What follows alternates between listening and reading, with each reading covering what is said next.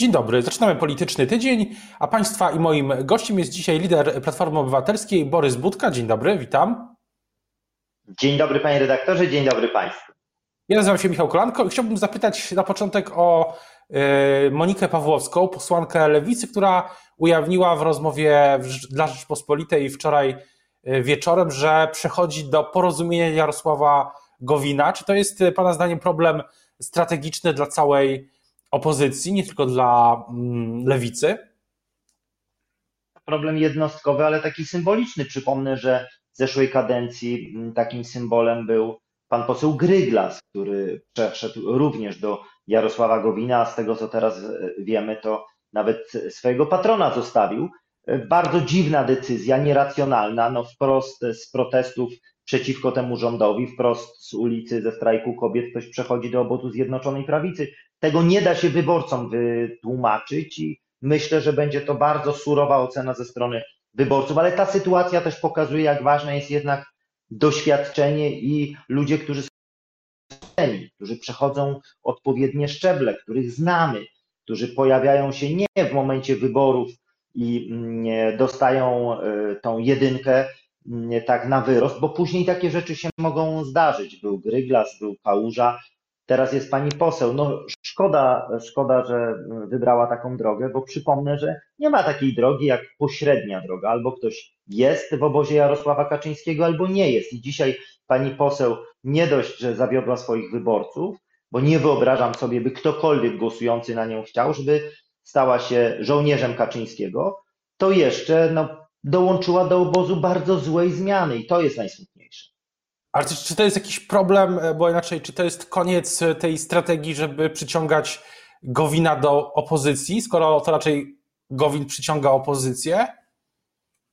To jednostkowy przypadek, natomiast e, to jest coś, o czym mówię od dłuższego czasu, że pewien czas się kończy, że to nie jest tak, że ktoś będzie mógł rujnować polską praworządność, wymiar sprawiedliwości, być w obozie z przeciwnikami Unii Europejskiej, a potem nagle, gdy już Kaczyński stwierdzi, że nie ma miejsca na ich listach, to mm, przejdzie na jasną stronę mocy.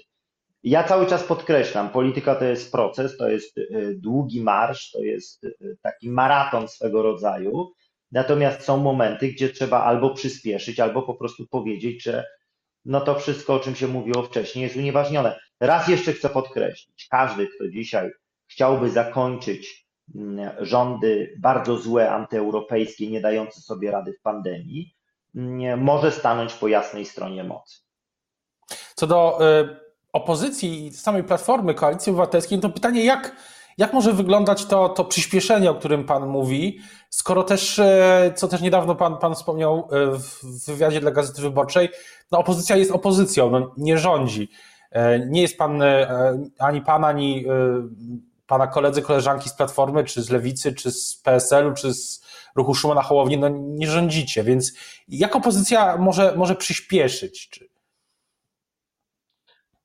To są dobre projekty, które pokazują, że umiemy współpracować. Obiecałem w Rzeszowie trzy tygodnie temu, że damy wsparcie kandydatowi lokalnemu, doświadczonemu, samorządowemu i zbudujemy porozumienie opozycji i to się udało.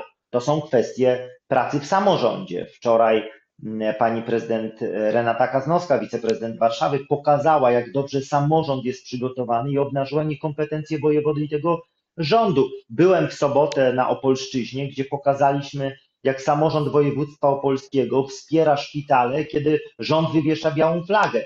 To jest pokazanie tego, że w samorządach w trudnych czasach znajdujemy dobre recepty. Gdyby premier Morawiecki zechciał wtedy przyjąć poprawki, które mu wręczałem, te kilkaset stron, Polska byłaby w zupełnie innym momencie. Tymczasem odrzuca się wszystko i tylko właśnie taką pozytywną pracą, pokazaniem dobrych rozwiązań możemy wychodzić do przodu, ale kluczem, i to będę powtarzał w każdym wywiadzie i na każdym spotkaniu, kluczem jest dobra współpraca opozycji, tak jak staw w Rzeszowie. A czy i to jest e, e, droga do tego, żeby wygrać e, spis w 2023 lub, lub wcześniej? Sama współpraca? To jest współpraca, wspólne gdyby była inna, ale przede wszystkim pokazanie wyborcom, że to jest bardzo dobry kierunek. W Rzeszowie zrobimy wszystko, by właśnie tę współpracę taką na co dzień pokazać, ale robimy to również w parlamencie. Proszę zwrócić uwagę na nasze aktywności, chociażby dotyczące pana Obajtka, tu zasługa wielka Marka Sowy, byłego marszałka i posła, ale również wielu posłów, posłanek Koalicji Obywatelskiej nie tylko i wspólny parlamentarny zespół z Lewicą, z Polskim Stronnictwem Ludowym. Obrona mediów przed haraczem, który próbuje być nałożony przez tą władzę, to również nasze wspólne ruchy mm, i wspólne działania w parlamencie. Wyborcy oczekują skuteczności, ale jeżeli nie można tego realizować w Sejmie, ponieważ mamy mniejszość, to oczekują skutecznej współpracy. Senat jest najlepszym przykładem tego, że współpraca procentuje, bo przypomnę, że demokratyczna większość nie potrafi przyjąć tam dobre rozwiązania, które niestety później są w Sejmie przez rządzących po prostu odrzucane. Myślę, że też wyborcy oczekują y, pokazywania pewnej alternatywy i pytanie, kiedy y, kolejne etapy tej alternatywy ze strony Platformy. Była, była propozycja dotycząca praw kobiet, propozycja dotycząca gospodarki, no i propozycja polityczna na, na samym początku, czyli koalicja 276. No i pytanie, kiedy następne etapy? Kolejne odsłony to innymi służba zdrowia, klimat, polityka zagraniczna, polityka międzynarodowa. E, w zeszły czwartek wspólnie z posłem Nowakiem i Gadowskim przedstawiliśmy rozwiązania opracowane przez ekspertów, przez parlamentarzystów Koalicji Obywatelskiej dotyczące chociażby kwestii taniej, czystej energii. Dzisiaj Polska ma największy wskaźnik zanieczyszczenia w Unii Europejskiej i jednocześnie najdroższy prąd.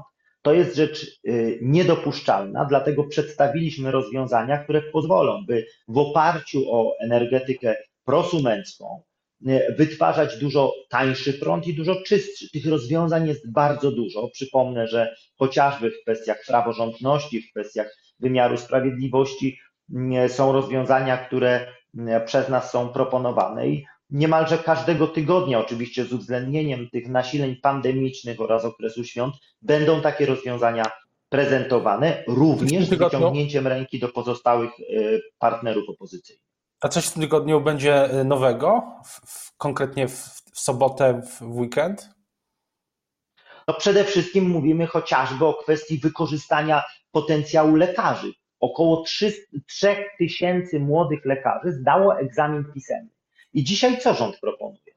Trzyma ich w domach, żeby przesuwa egzamin ustny, tymczasem oni mogliby leczyć pacjentów. Mamy olbrzymie niedobory w służbie zdrowia, centralizm absolutnie nie wypalił i takimi konkretnymi rozwiązaniami jest chociażby postawienie na mm, e, samorządy w służbie zdrowia, na koordynację tych prac przez e, marszałków. To są te rozwiązania. Mam nadzieję, że jeszcze w tym tygodniu będzie ta możliwość ich zaprezentowania, bo służba zdrowia jest dzisiaj kluczem do bezpieczeństwa Polaków. Kiedy rząd abdykuje, kiedy nie ma dobrych rozwiązań, od tego jest opozycja, żeby je podpowiadać. Propozycja leży na stole, zgłoszona przez marszałka Grodzkiego i Bartosza Rukowicza, by pan minister dopuścił do pracy e, lekarzy, którzy zdali egzamin pisemny, a nie kazał im czekać na zdanie egzaminu ustnego, który jest ciągle przesuwany.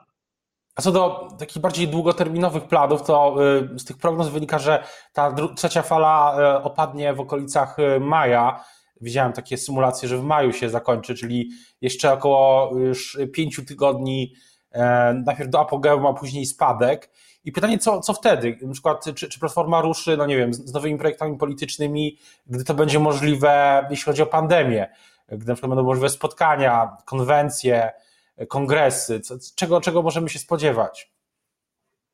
Z pewnością powrót do tej e, najważniejszej pracy, czyli pracy w terenie. Gdy tylko będzie to możliwe, będziemy organizowali spotkania na świeżym powietrzu z zachowaniami dystansu, tak by móc te propozycje przedstawiać wśród ludzi, bo one są dla ludzi. My pokazujemy inną filozofię państwa. Mówimy o tym, że czas skończyć z pustymi slajdami Morawieckiego, z zapowiedziami miliona aut elektrycznych, które nigdy nie powstaną, 100 tysięcy mieszkań, kolejnej obietnicy niezrealizowanej, czy też wielkich inwestycji, które są, e, które tak naprawdę są pustym polem strzeżonym za wielkie pieniądze.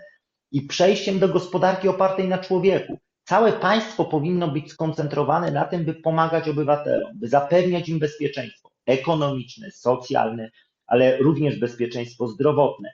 I e, zderzamy taką filozofię, gdzie człowiek jest w centrum uwagi, z filozofią państwa totalnego, gdzie państwo wchodzi do łóżek, wchodzi do umysłów, próbuje narzucać, co mają ludzie oglądać, widzieć. Państwo jest silne wtedy, kiedy obywatele są silni, kiedy opiera się na jednostkach, a nie kiedy zastrasza tych ludzi. I to jest ten, mm, ten motyw, ten leitmotiv naszej aktywności wiosennej, letniej, żeby uzmysławiać, że tym różnimy się, tym demokratyczna opozycja różni się właśnie od rządzących, że dla nas człowiek, jednostka jest najważniejsza, a nie wszechogarniające państwo, które jeszcze wywiesza białą flagę, jeżeli przychodzi do czasu próby, chociażby w pandemii. No, ale z drugiej strony, no właśnie, wydaje się, że w chwili, gdy, gdy mamy pandemię, ten rok pokazał, że silne instytucje, silne instytucje państwa, od sanepidu przez służbę, przez ochronę zdrowia, po y, nowoczesną edukację, przy, y, inspekcje pracy są, są potrzebne i trzeba je wzmacniać. I chyba tego ludzie też oczekują. Trzeba, tylko trzeba zbudować państwo na nowo, dlatego że PiS y, rozebrał to państwo, rozebrał instytucje. Przez długi czas GIS nie miał mm, e, swojego szefa, wkładają do instytucji ludzi, którzy nie mają żadnego doświadczenia. Chociażby przykład szpitala, jednego ze szpitali krakowskich, gdzie próbuje odwołać się znakomitego mm, dyrektora i zastąpić go mm, WF-istą. No, no, z całym szacunkiem, z, e, ja mam wielu przyjaciół, którzy uczą w szkole i mam do nich wielki szacunek, ale do zarządzania jednym z największych krakowskich szpitali, no to trochę daleko. E, tak, instytucje są potrzebne, ale budowane w oparciu o fachowych ludzi. Przypomnę, że kiedy w czasach rządów Donalda Tuska i koalicji PO-PSL przechodziliśmy największy kryzys gospodarczy, przeszliśmy go suchą nogą, dlatego że wówczas opieraliśmy się na ekspertach, fachowcach, potrafiliśmy zarządzać państwem. Dzisiaj, kiedy mamy do czynienia z wielkim kryzysem pandemicznym, cała machina państwowa skupia się, jak bronić Obajtka, jak bronić e, tych, którzy robili deale na maseczkach, respiratorach, jak bogacić się na pandemii i gwarantować to swoim e, funkcjonariuszom partyjnym. Nie o to chodzi. Silne instytucje tak, ale nie partyjne i nie e, dobierane na zasadzie tego, że ktoś rodzinnie, koleżeńsko, towarzysko po prostu zapragnął sprawdzić się w jakimś biznesie. Ale też silne instytucje E, które oparte są, tak jak rozumiem, na pewnych, nie tylko na zasobach, czyli w finansach, zasobach finansowych, ale też na procedurach, które bronią jej przed wszystkimi, przed wszystkimi próbami upartyjnienia. To, czyli to nie jest tak, że jak Platforma, mm, Hołownia, Lewica i PSL przejmą władzę, to po prostu dokonają tego samego, tylko w drugą stronę. Co PiS robi przywrócimy służbę publiczną, prawdziwą służbę publiczną, którą budowaliśmy, czyli ludzi, którzy są w administracji państwowej czy samorządowej, bo są fachowcami, a nie są z jakiegoś klucza politycznego. Przypomnę, że jedną z pierwszych ustaw, którą PiS zmieniał, była ustawa, dzięki której można było wyrzucić z pracy blisko 2000 fachowców służby publicznej, w tym nawet można było wyrzucić mm, kobiety w ciąży. Znaczy, to jest absolutnie inna filozofia państwa. Państwo musi być silne, ale siłą instytucji, a nie partyjnych kacyków, którzy lądują tam dlatego, że są bratem ministra, siostrą ministra, że znają prezesa, czy znają wiceprezesa jakiejś partii. I tutaj absolutnie potrzebne są mechanizmy, które będą weryfikowały takich ludzi. Każdy, kto znalazł się przez przypadek, dzięki koneksjom, dzięki e, partyjnej legitymacji jest nieprzygotowany, by służyć Polsce, po prostu będzie musiał odejść, bo będzie za, zastąpiony ludźmi odpowiedzialnymi fachowcami. Ale co do tego, wracając na chwilę jeszcze do polityki, e, krótkie, tak, krótkie tematy. E, zmiana statutu, zmiany statutu Platformy, to jest temat na drugą połowę roku? Na jakiś kongres, konwencje, Rady Krajowe kolejne?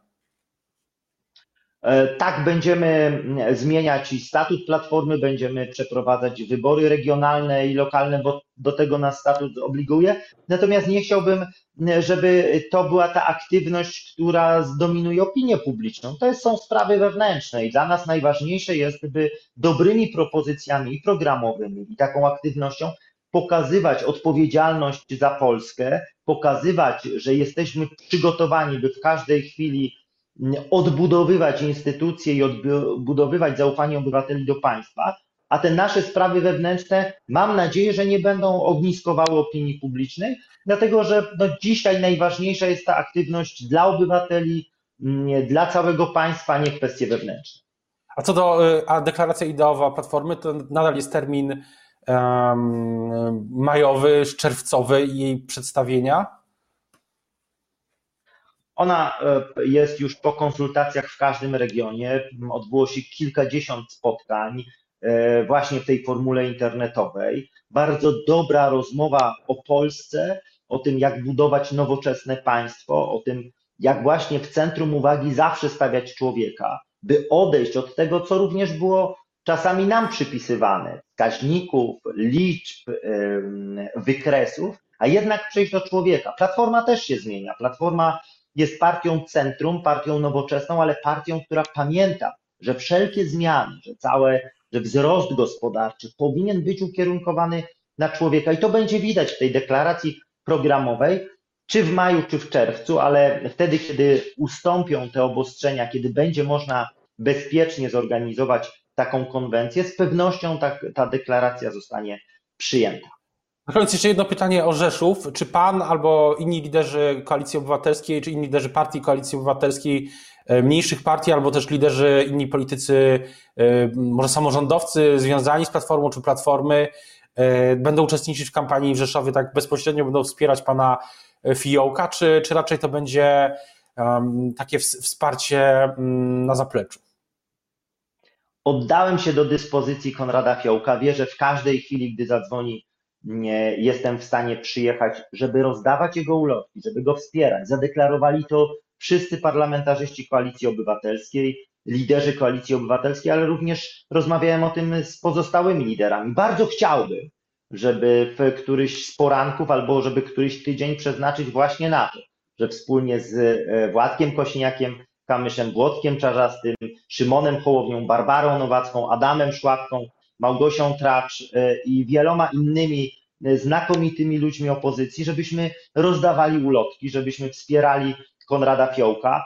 Mm, e, to jest człowiek, który mm, zasługuje na najwyższe uznanie, bo od 20 lat zmienia Rzeszów. To jest człowiek, który zna każdą ulicę, który tam się wychował i nie zamierzamy prowadzić kampanii z Warszawy. My nie będziemy robić tego, co robi PiS, tylko będziemy do jego dyspozycji, do dyspozycji kandydata. Jestem przekonany, że już wkrótce będziemy zapraszać na wspólne aktywności właśnie w Rzeszowie wspierające Konrada Fiołka. O tym, jak będzie rozwijała się ta kampania, będziemy na pewno to bardzo uważnie śledzić, jak to, co dzieje się w Sejmie i, i nie tylko. Teraz już bardzo dziękuję za rozmowę Państwa i moim gościem był Borys Budka, lider Platformy Obywatelskiej. Ja nazywam się Michał Kolanko i zapraszam na Rzecz o Polityce jutro o tej samej porze. Do usłyszenia. Bardzo dziękuję. Do zobaczenia.